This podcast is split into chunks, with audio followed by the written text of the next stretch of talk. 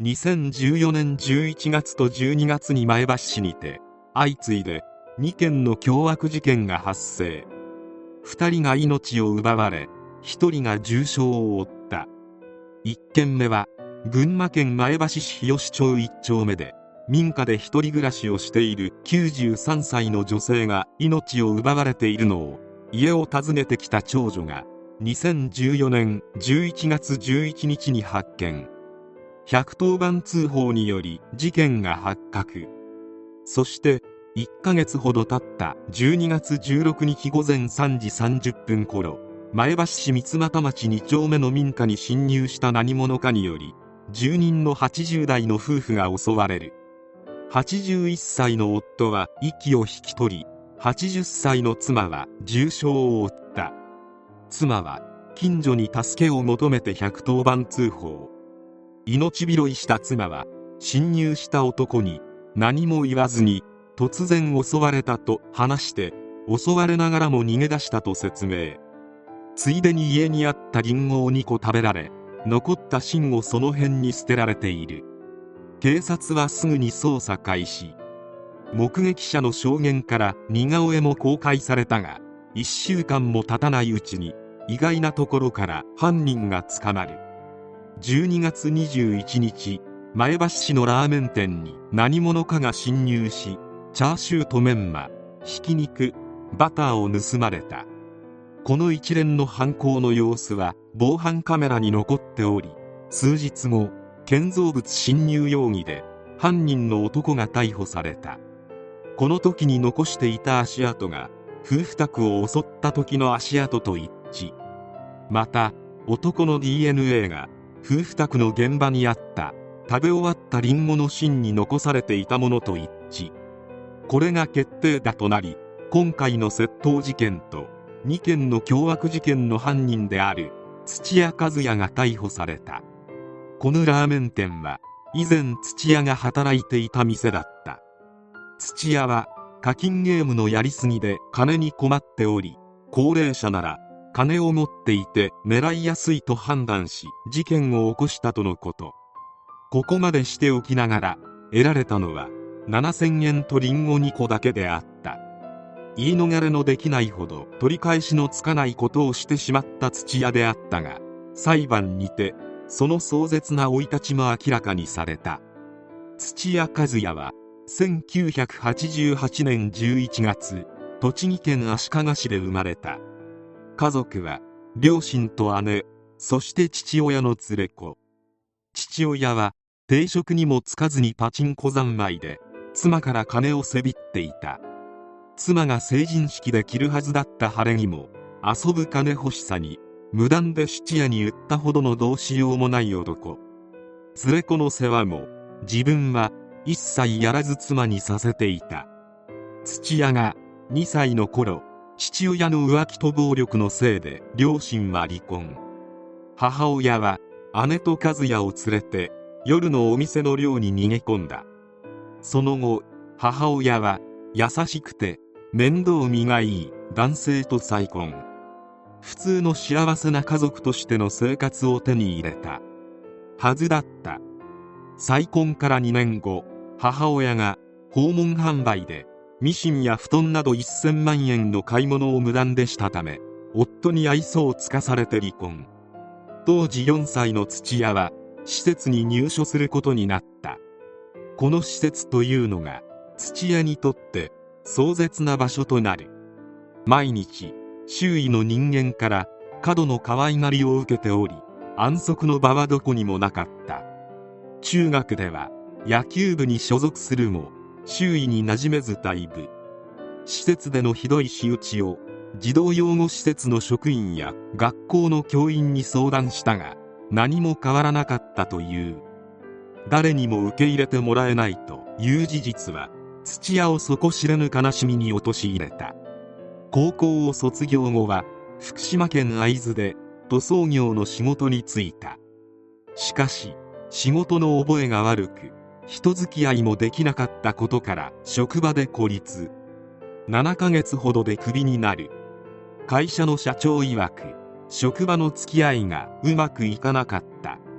真面目に働くが覚えが悪く長期出張先で食器を片付けられないなど共同生活も苦手だったと土屋に対する感想を述べた。その後自動車部品工場を経て2008年頃群馬県前橋市で暮らす母親のもとへ。しかし母親の同棲相手と折り合いが悪く1週間ほどで母親の元も去る。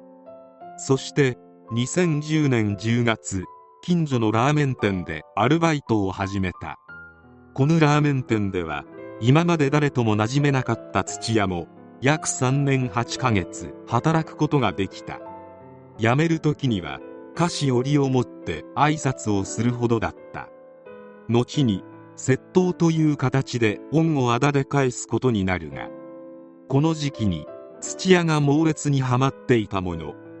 それが課金制のスマホのオンラインゲームである。ネットゲームの世界なら自分の力を周囲に認めてもらえた。現実と向き合う気力をなく知っていた土屋はこの現実世界では得られない優越感を求めゲームにのめり込んだ。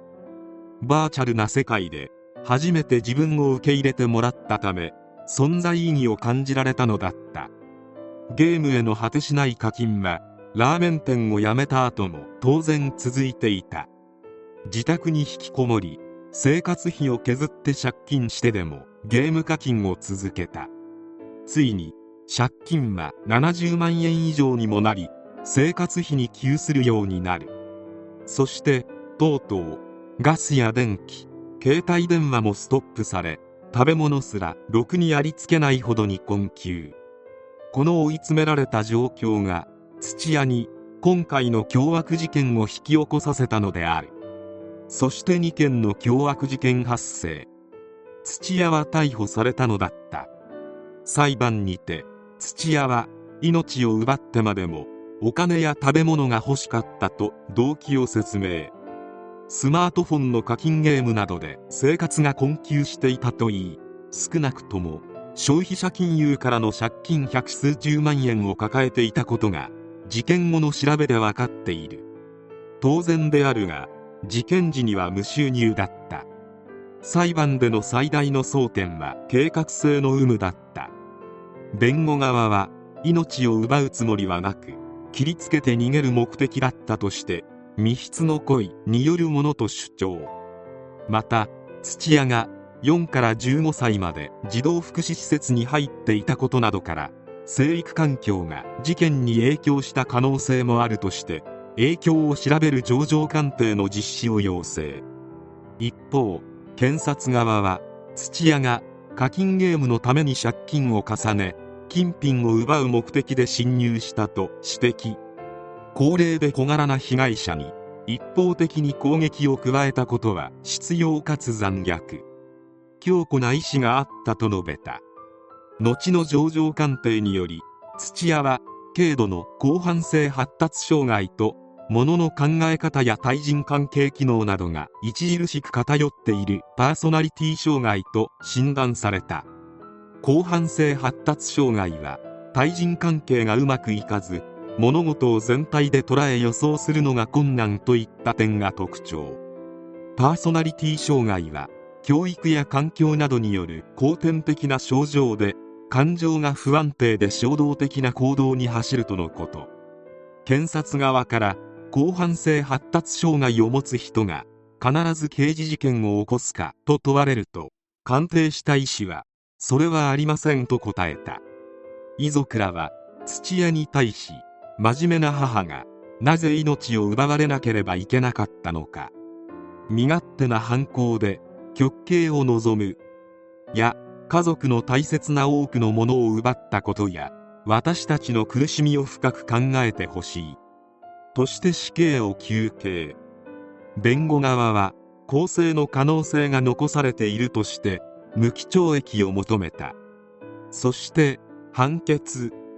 裁判長は障害は不遇な生育歴等の影響で同情を禁じ得ないが犯行に影響はしていない。パーソナリティ障害は性格の偏りであって土屋に対する非難を大きく低下させるとは言えないと指摘し弁護側の主張を退けた。動機について仕事を辞め借金返済に窮して大金を得ようとしたと指摘。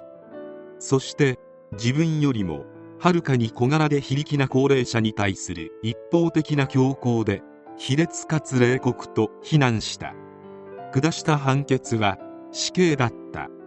その後土屋は上告までしたが棄却され2020年9月8日死刑が確定した。現在東京拘置所に収監中である。事件現場周辺では発生から1年以上経った今でも不審者への警戒を強めている。現場近くに住む高齢夫婦によると事件前は窓の鍵を閉めずに出かけていたが事件後は玄関以外にも全部の窓も閉めるようになった。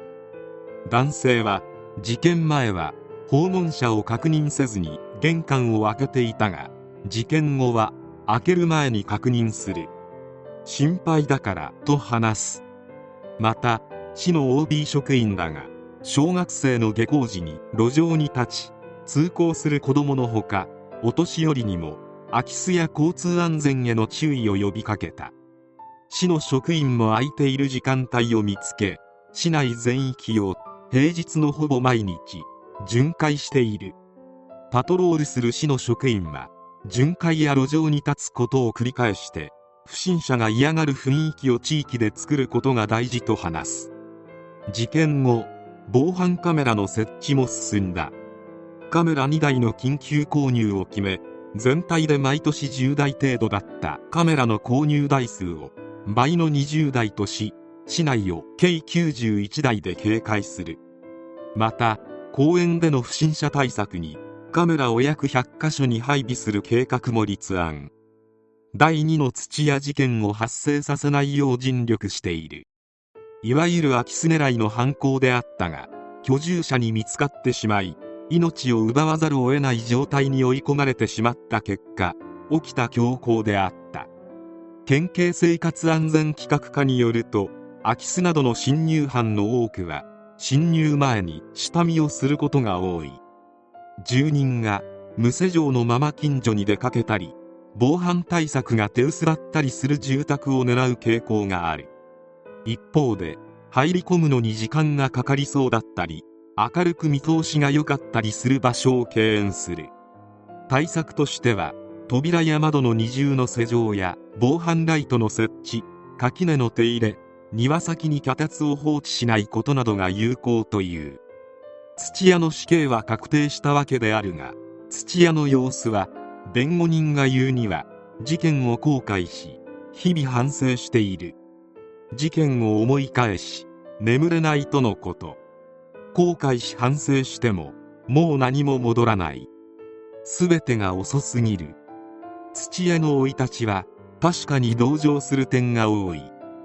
誰かが土屋に少しでも現実世界で寄り添ってあげていたら今回の事件は起きなかったかもしれない。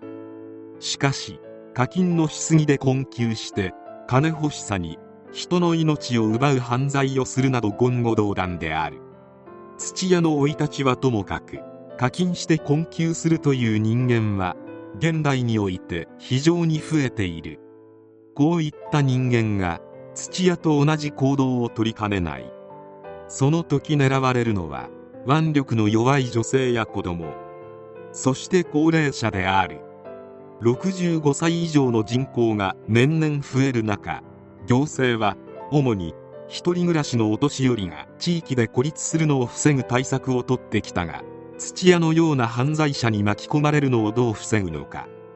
土屋のような犯罪者は今後増えるだろうし土屋のターゲットとなった高齢の方々も今後増え続ける。高齢の方々の孤立を防ぐことは犯罪の被害者になることを防ぐことでもあるため行政には今後とも力を入れていただきたい。そして土屋のような現実世界での居場所がない人間に土屋のやったようなことをさせないために居場所を作ってあげる努力も継続しなければならない。